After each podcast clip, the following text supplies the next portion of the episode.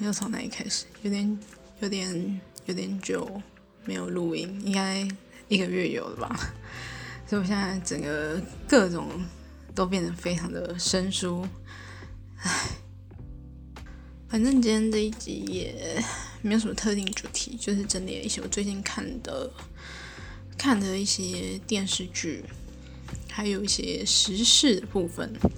反正如果看我 IG 贴文的话，应该就会知道，说我前几天写好脚本之后，就是又 update 了一件事情，所以我昨天又花了一点时间把那件事情整理成一个算是懒人包吧，所以现在心很累，不知道什么时候可以录完。首先要聊到的就是上，应该算是上礼拜了。上礼拜呢，我个人最关注的事情，就除了 PCS 之外，大概就是 LCK 的战队 T1，他们无预警的开除了两名教练 Danny 跟 Zefa。对此呢，T1 的管理层是表示说，上周一的时候，两名教练都还在带选手们团练，但是周二就决定说要跟这两位教练解除合约，而且在此之前，他们也没有事先跟选手告知或是沟通。当时也有不少选手就是更改他们自己的游戏的 ID，而且都是一些蛮负面的，比如说什么“我心情很糟啊，真是糟透了”之类的。那对此呢，T1 他们也只有说，就是选手可能。因为突如其来的这个消息，觉得很受到打击吧。但是很快就回到训练上。之后在当周的比赛呢，原本的打野也换成了 Owner 上场。呃，当天对上 KT，虽然说本来有点担心，不过后来还是看到他们赢了。但 T1 的问题往往就是在他们刚换人的时候都会表现得很好，然后下一场又会被打回原形，所以大家就可能也看习惯，然后就觉得说哦。第一就是刚换上来，先不要太高兴的太早，而且下一下一把是打那个 DK，所以下一把感觉才是真的能看说这这个 T1 阵容是不是真的稳了。对上 DK 的比赛中，T1 又再度赢了一场，但是我觉得这也不代表说 T1 的解答真的就是如此，因为我我不觉得说真的把两个教练开除掉，然后他们马上就会变好，这是一个蛮。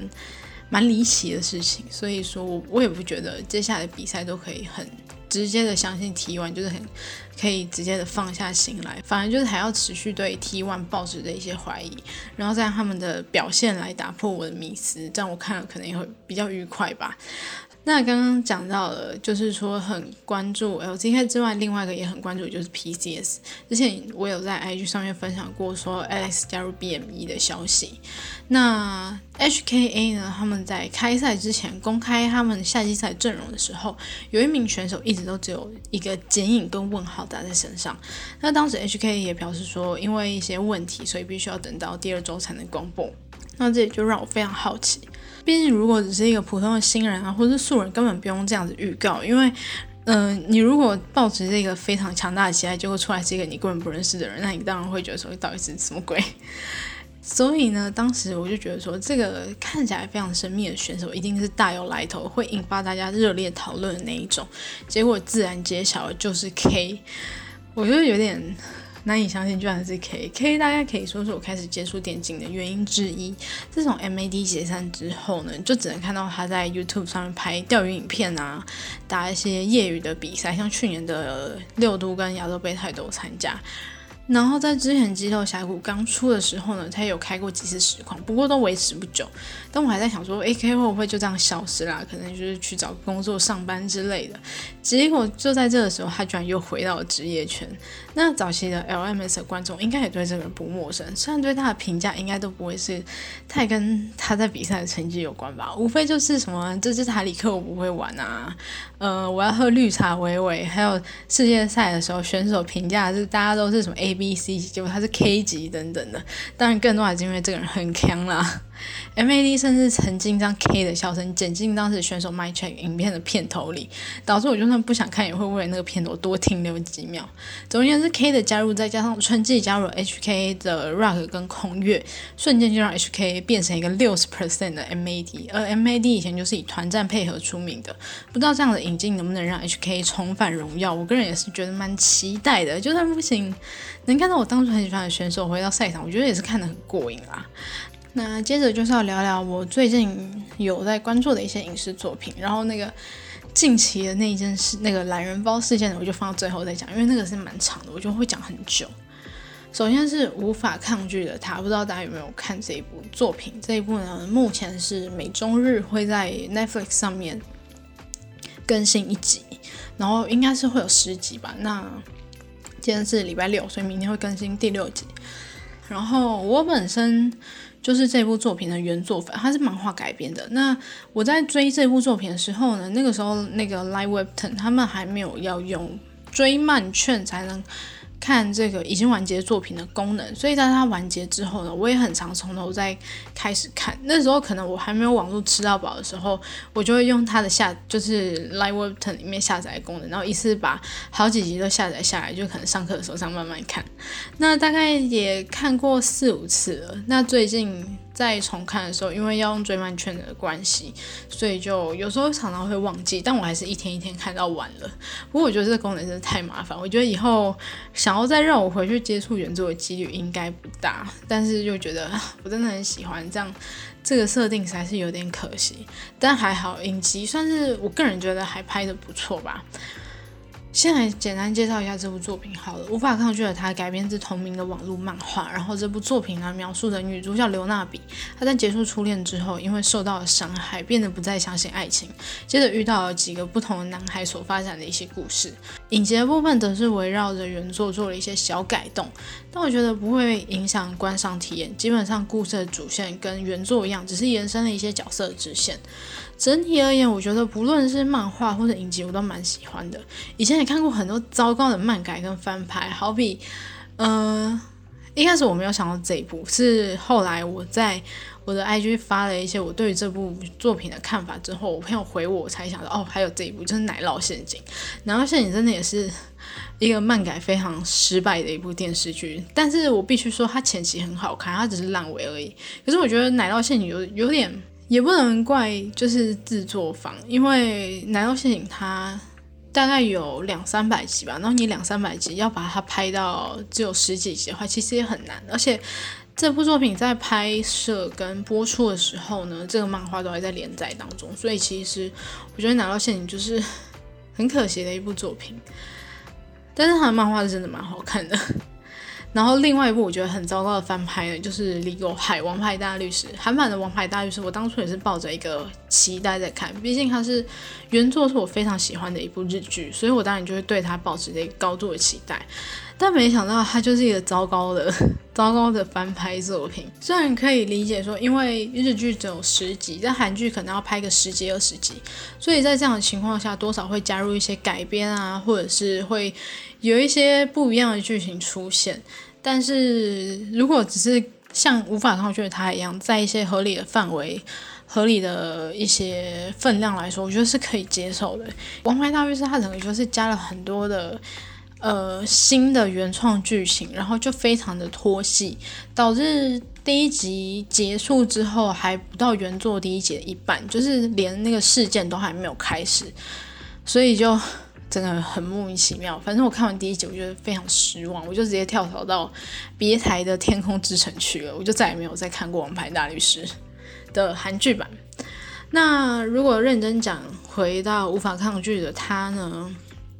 反正就是有了前面这些先例，就让我在这部作品播出之前非常担心。又非常期待，但好在影集版看起来就有点像是原作的一个扩充包，因为漫画整体来说，它就是以女主角刘娜比的视角来去做呈现，所以在面对每一个角色的时候，我们几乎都只能透过娜比的角度去认识这个人怎么样，他是一个什么样的人，基本上。你最终认识这个人，他永远都只是刘娜比眼中的这个人是怎么样，你没有办法真的去认识这个角色。但是如果这样子直接套用在影集的话，可能就会变得非常单调，甚至大概连十集都拍不到吧。但影集除了将剧情做了稍微改动，然后我个人也觉得改的蛮灵活的，也多画一些剧情在刻画女主身边的人们，甚至连戏班的戏珠都能有支线。但是他们的剧情发展呢，又不会直接干涉到主线。线的发展，所以我觉得整体来说呢，就是你也不会觉得很多余，反而因为这样子让我觉得这部作品变得更鲜明、更饱满了。也因为影集版的改动，像是两度鹤的提前登场，还有最新一集女主角因为 B 展需要找助手这些设定，都让我很好奇接下来到底会怎么样发展，也让我在看第一集、第二集的时候觉得非常无趣，一直很想要弃坑，之后更有了打开这部作品的动力。但讲完好的，接下来就要讲比较坏一点的。他这部我只能说，它是一个充斥在我版面挥之不去，然后我又非常极度不想看的作品，叫做《你微笑时很美》。但我必须先说，我并没有完整的看过任何一集，然后我看的片段的来源都是出自 B 站上各个 UP 主的吐槽影片，所以如果有些人听了可能会觉得我我的观感非常的偏颇，但相信我听完你就会知道为什么我不看了。一样，先来介绍一下这部作品。你微笑时很美呢，也是改编自同名小说。然后这部作品讲述的女主角童瑶是一名天才少女，因为她的表现呢而被职业战队 ZGDX 邀请而展开自己的选手生涯。不仅跟着战队拿下联赛冠军，更是一举夺得世界冠军的故事。基本上我刚刚讲的部分呢，都只占故事的二十 percent，剩下的八十 percent 大概都是男女主角谈恋爱的故事。对这部剧虽然说是。电竞剧，但其实实际上它就只是一个加了电信元素的填充偶像剧。然后这部作品之所以会让我非常，就是我完全把它拒于门外的原因，就是因为它有非常多的争议，而且都是我没有办法接受的争议。首先当然就是人设的部分，剧名你微笑时很美，跟女主角的选手 ID Smiling 都是在讲已经退役的选手微笑，和他当年所使用的 ID 你微笑时真美，而这个 ID 是取自他当时的女朋友苏小妍。对此，作者表示他对这件事情完全不知情。听到他讲这句话的时候，我就已经觉得很离谱了。加上当时网友立刻翻出他多年前曾经在微博开喷微笑所属的战队 W 一，所以我就觉得，嗯，应该就是在胡乱吧。再来，男女主的人设基本上都是照搬现实生活中存在的职业选手，你可以在这两个角色里面看到很多不同职业选手拼贴过来的影子。甚至在对手的队伍呢，也出现疑似是 Faker 李相赫的选手李俊赫，而队名 ZGDX 的 logo 写起来也非常像 LPL 战队的 LGD，但也有人指出作者其实是老干爹的粉丝。不过一看到这样子的人设，你就会觉得这根本就是什么同人文吧？这看起来就只是一个迷妹写的同人文啊，它居然是一部可以被翻拍成剧的小说。接下来的争议呢，就是来自于剧情中有一些，比如说打假赛啊、中离的一些行为。听了前面，就可以知道说，这部电竞剧它基本上就是在讲职业联赛的故事。在第一集当中呢，女主角因为成为了 ZGDX 战队的选手，所以呢，她就跟着去了春季联赛的决赛来看。呃，他未来队友们的比赛，那没想到他们的对手居然是自己的前男友所属的队伍，而当时前男友在场上，因为看到女主角在台下直接一连串失常操作，比如说选错角色啊，然后各种的就是。送头啊，然后反正就是一直在雷他的队友。那虽然说最后赢了，但到场外呢，但是到了场外却被女主一连串狂喷。这个时候男主，呃，这个时候他的前男友居然说：“如果我早知道你签了这一队，后面我都可以继续送，当做就是送你一个礼物，让你一加入这个战队就可以有一个冠军。”然后这个我只想说，What the fuck。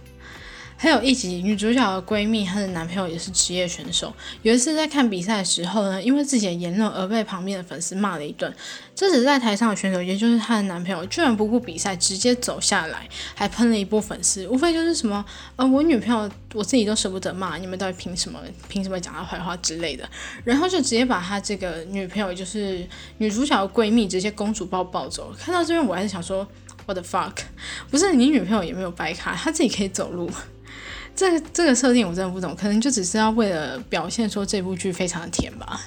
我只能说，以上的行为真的是不要学。比赛中离打假赛，轻则缴罚款，严重是会被禁赛，甚至是毁掉职业生涯的。所以真的是不要乱做。接下来第三个争议呢，就是对于这件事情官方的一些处理，还有粉丝的一些看待，怎么样看待这件事情之类的。这么多争议让这一部作品从开播前到开刚开播的时候都饱受批评，但剧组选择面对问题的方式却是无视所有反对的声音，甚至借由买热搜的方式来盖过那些黑屏。然后这部剧的粉丝呢，也各种要大家不要入戏太深啊，不要太认真看待啊，不要上升到演员身上等等。我觉得这些方法不但没有办法平息怒火，甚至只会引发更多的战争。而我只想说，不是视而不见就是没事。剧组用这样的方式，不但不能解决问题，还只会搞臭名声而已。我只能说，就是逃避不但可耻，而且没用。那如果你是一位长期关注电竞的粉丝，听完这边听到这边，我觉得应该都已经气炸了，甚至不用等我讲，应该也都知道这部作品。但这部同时也是一部偶像剧，偶像们也都有各自的粉丝。那粉丝怎么想呢？多半就像我前面提到的那些啊，有的人会说哦，抄袭真的很可耻，可是成效真的很美诶。我是想看女主角颜值而已啊。然后还有什么哦？我觉得。呃，虽然我觉得这一部他们真的做的很糟，什么有的没的，然后但最后又会再补句说，但是我觉得陈潇真的太美了，所以我真的是骂不下去。唉，我只能说，为什么有些剧组总是能拍出一些粗制滥造的烂作品来破坏市场？这些粉丝应该也是要负一些责任的吧？或许制作方跟粉丝之间大概就像无法抗拒的他一样，就是你明明知道是这样，但你还是会忍不住的去犯错，忍不住的去犯下一些不该犯的错误，反正。就是一个愿打一个愿挨啦，但这个时候我就必须要引用到我非常在这一部剧中我非常常看的一位 UP 主的言论，就是他叫做老邪，然后可以在 YouTube 搜寻老邪讲电影，他大概做了四集在骂这一部作品吧，就可以看得出来他真的生气。我觉得他讲的一句话很有道理，就是呃，里面很多粉丝都会说不要上升到演员身上，就是你讲这部剧可以，但是你不要骂演员，因为他们有时候。接演这部戏可能也是不得已的。老邪这时候提出一个观点，他是觉得说，你因为看了一部剧，然后喜欢了男主角的演技。然后因而喜欢这一个演员，比如说你今天看《想见你》好了，然后你就说哦许光汉好帅，然后从此以后变成许光汉的粉丝，这个很正常。可是如果你今天看了一部剧，然后你觉得说哎这个人怎么演那么烂，然后你因此对他有一些负面的评语，但是这个却是不正常的行为，就是他觉得这个样子非常的不合理。然后他也觉得说为什么不可以上升演员？因为再怎么说这戏是你接的钱，你也也赚了，那为什么我你演的不好我不能骂你？那。这个就是我很好奇的点，就是上升演员啊，跟影视作品要不要政治正确的问题，因为在。呃，前面提到打假赛啊，然后比赛中离等等，也有很多粉丝就觉得说，哦，不要太认真看待，这只是一部戏。那问题就来了，影视作品到底要不要政治正确呢？这个是我一直思考的问题。因为除了这部之外呢，几个月前还有一部轰动一时的电影叫做《当男人恋爱时》。那这部作品的问题，我觉得应该也不用特别讲嘛，反正有兴趣的自己去查。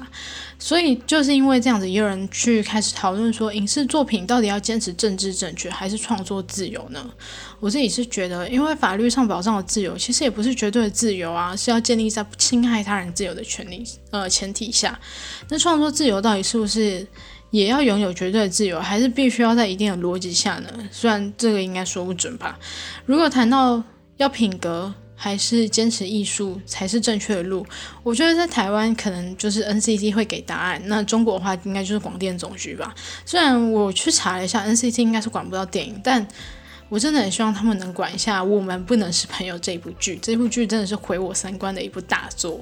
最后就是我想要问的，如果你看一部品质低劣的作品，你会上升到演员吗？你微笑是很美的女主角陈晓，她平时就一个电竞少女的人设去走跳。如果真的要演电竞剧，那是不是应该看一下剧本？这部剧出来的时候，也有网友指出是陈晓自己去面试的，所以你要说她没得选择，只好接演，可能也是有点牵强。当然真相怎么样，我也不是很。能理解，但我想不管怎么说，大概也不是所有陈潇的粉丝都能买账吧。好比 Fun Plus 的辅助 Chris 刘青松，呃，他之前呢就是也算是一个陈潇，也算是一个非常喜欢陈潇的粉丝，甚至在他一九年参加世界赛的时候，陈潇还有给他录过影片为他加油。但是当他得知了这一部作品，呃，在他一开始陈潇演了这部作品的时候，在刘青松还没有知道这部作品到底是什么东西的时候，他甚至还有转发过，呃，比如说剧组发的一些微博之类的。但是当他知道这部作品到底是什么之后，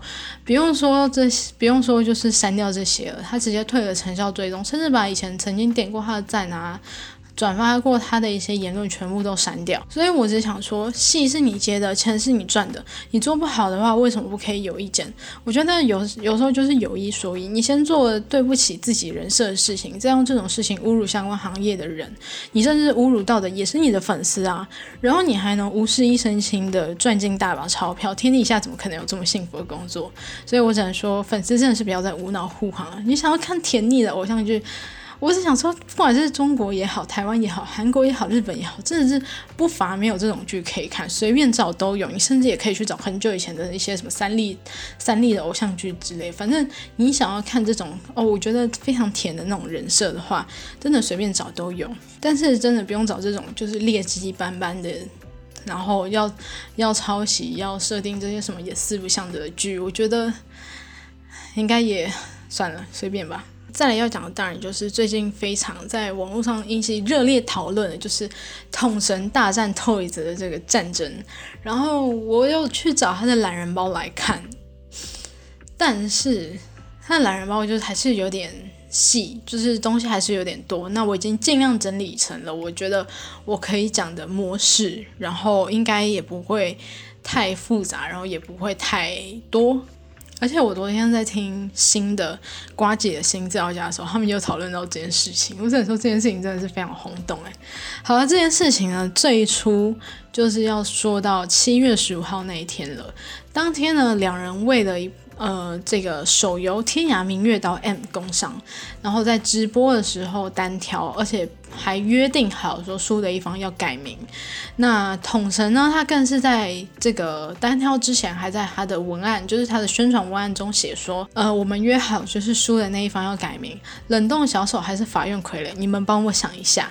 最终就是统神不但没有赢，他甚至是惨败给 Toys。那 Toys 呢，就直接要求他要改名叫做 Toys 的狗。最后呢，他就只有把自己的 ID 改成叫做“乐色职业丐帮”，因为他在游戏中使用的职业叫做丐帮，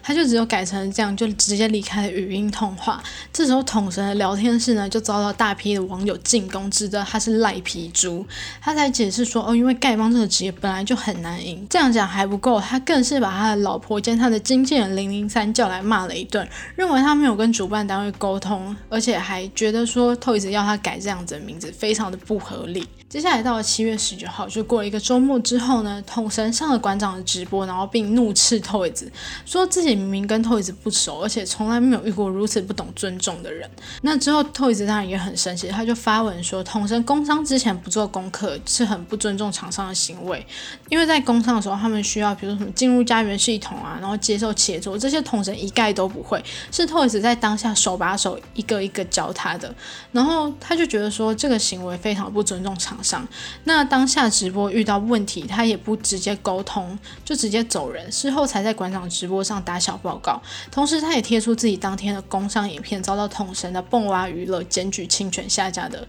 通知同时，他当然也发文回应，但是他在贴文中，他还拿出了 Toys 曾经的一些争议的事情，比如说跟 HK 的合约问题啊，比如说他出书然后被告啊，最后更是要 Toys 滚回香港。但是这话一出，就也让许多网友非常的不满，而且特别是香港的网友。到了七月二十号，Toys 公开直播谈论这件事情，用统神讲的就是，呃，我会有这些行为，只是因为我在做个效果嘛，来解释自己当天工上的一些行为，更表示说如此。如果因此让统神不满的话，他也可以道歉，然后就开始了一连串的名义上是道歉，实际在实际上是在嘲讽统神行为。虽然他一边讲着哦对不起亚中统神，对不起 T O Y 这个狗，但是后面全部都在讲一些是在嘲讽他的一些事情。同时呢，Toys 也说统神自己常常不尊重人，还在这个时候一直讲说尊重，非常的双标，也对统神方一言不合就检举影片这件事情表达非常的不满。当晚呢，同神经纪人零零三在自己的粉丝专业发表声明，回应近日的各项争议，包含改名事件呢。他则是说，因为自己没有沟通好，当时呢，他也没有先问过同神，就直接答应了长生说可以改名，所以其实同神对这件事情不太知情。所以这方面，零零三则是承认说这是他的生呃疏失。那他又讲到说，为什么要检举推子之类的。当中他也提到说，同神一路以来并没有在任何对外的工作场合中有主动对任何实况组或同台合作的对象有挑衅或是攻击的行为，让许多人非常的没有办法接受，认为同神不是只有一次在实况啊或是工商的时候喷过不少的职业选手，像是比比、西门叶说还有小亮都曾经是他的。都曾经吃过他的亏，所以呢，很多网友就觉得零零三是不是公关处理非常的失败。到了七月二十二号，应该说这件事情结束，就是七月二十号之后，因为 Toys 当时在直播上有讲说，就是除非真的有必要，不然他不会再公开谈论这件事情。然后也说自己可能以后不会再跟亚洲同城合作了。那因为零零三也发了这个声明，所以我个人是觉得说，OK，这件事情应该就到这边为止了吧。所以我就开始写脚本。没想到七月二十二号有这件事情又有新的后续。总而言之呢，二十二号凌晨的时候，Toys 在他的社群贴出了几张截图，然后其中一张是来自应该是 Messenger 的。当时呢，就是零零三问他的联系方式。那在加了 Line 之后呢？呃，Toys 还很主动跟他私讯啊，就说：“哎，零零三你好，我是 Toys。”结果这个时候呢，那一只账号，那一只零零三的账号却开始暴起，对 Toys 各种疯狂骂出口，比如说什么“我干你娘”“我干你祖宗十八代”之类的。然后就是这件事情让 Toys 非常的傻眼，他就把这些对话截图发到他的社群上面，然后最后他还补了一句说：“这是他二呃，这是他活了二十九年遇过最傻眼的事情。”大概到了下午的时候呢，统神就用零零三的账号发文承认那一段都是他发的，并且表示说他已经将零零三的那一只应该是公务机吧。拿走，反正接下来有任何事情呢，一律都是亚洲统神统一去做回复的。他甚至声称自己在这一段时间饱受各种人的霸凌，同时还贴出各种的后续的对话，就是跟 Toys 后续的一些赖对话，然后直接就说 Toys 这样是在断章取义。但是这件事情并没有因此结束，因为透子之后又贴了更多后续的对话，就是接续。接续在统神发完那一段话之后，他又再发了新的，然后一样是统神对他的各种辱骂。看到这边，我真的是觉得非常累，所以我就决定说，我只要做到这边就好。后续有什么新的情况，包含说那一天，呃，统神晚上还有开直播啊，然后现在今天就是应该刚才吧，兔子也有上馆长直播，这些我都没有再讲，因为我觉得真的太累了。真的看得非常心累，但是还是会不自觉每一天去更新，看有没有新的那个。反正我就基本上这几年都是挂在 PPT 上面，我甚至还把它用把这些各种的过程抄在笔记本上，然后整理成笔记一样。我就觉得天哪，我是在写什么讲义吗？我都觉得我的读书的时候好像也都没有那么认真。但反正呢，以上就是统神 VS Toys 的这个大战的。来龙去脉，然后这件事情呢，会不会有更新，我就不好说了。总而言之，事情大概就是这个样子。那不知道大家对这件事情有什么样的看法？好，那以上就是这一节内容。然后真的是没有什么主题，到我连标题都不知道想什么。但反正就这样吧。然后基本上休息了快一个月时间，这段时间呢，就是。除了工作很忙之外，因为前一段时间有点有点类似无缝接轨，就我上一份工作刚结束，然后马上就接了下一份工作，那这中间还有搬家什么的问题，所以其实非常累，然后一直到最近才终于有时间整理要做的内容。但是我觉得我自己也是蛮蛮那个，就是。最近也是有各种灵感冒出来，然后目前写的脚本已经够我做到第十集了，就是这一集才第五集而已，所以我觉得应该是还蛮在效率上应该是还蛮 OK 的，就之后应该可以变得比较稳定一点。但我觉得比较麻烦的点就是在于说，就是我很怕在，因为我现在是在租屋的地方，然后我很怕在这边录音会吵到别人，所以我讲话都非常的，我自己是觉得。比我以前在家录音的时候还要更小声，因为以前我就是肆无忌惮。以前在南部就住透天嘛，所以就是你讲的再怎么大声，基本上也不会吵到别人。但是现在不一样，现在旁边都有住其他人，所以就会觉得有点难做事。但是如果要去预约录音室的话，就得另外花钱。然后这也就算了，就是录音室也是离我住的是内湖，然后我找到的一家录音室是在那个应该是市政府那边嘛，反正就是有一点有一点距离啦，所以可能也要看之后疫情比较稳定之类的。然后今天这期就先到这边，下次再见，拜拜。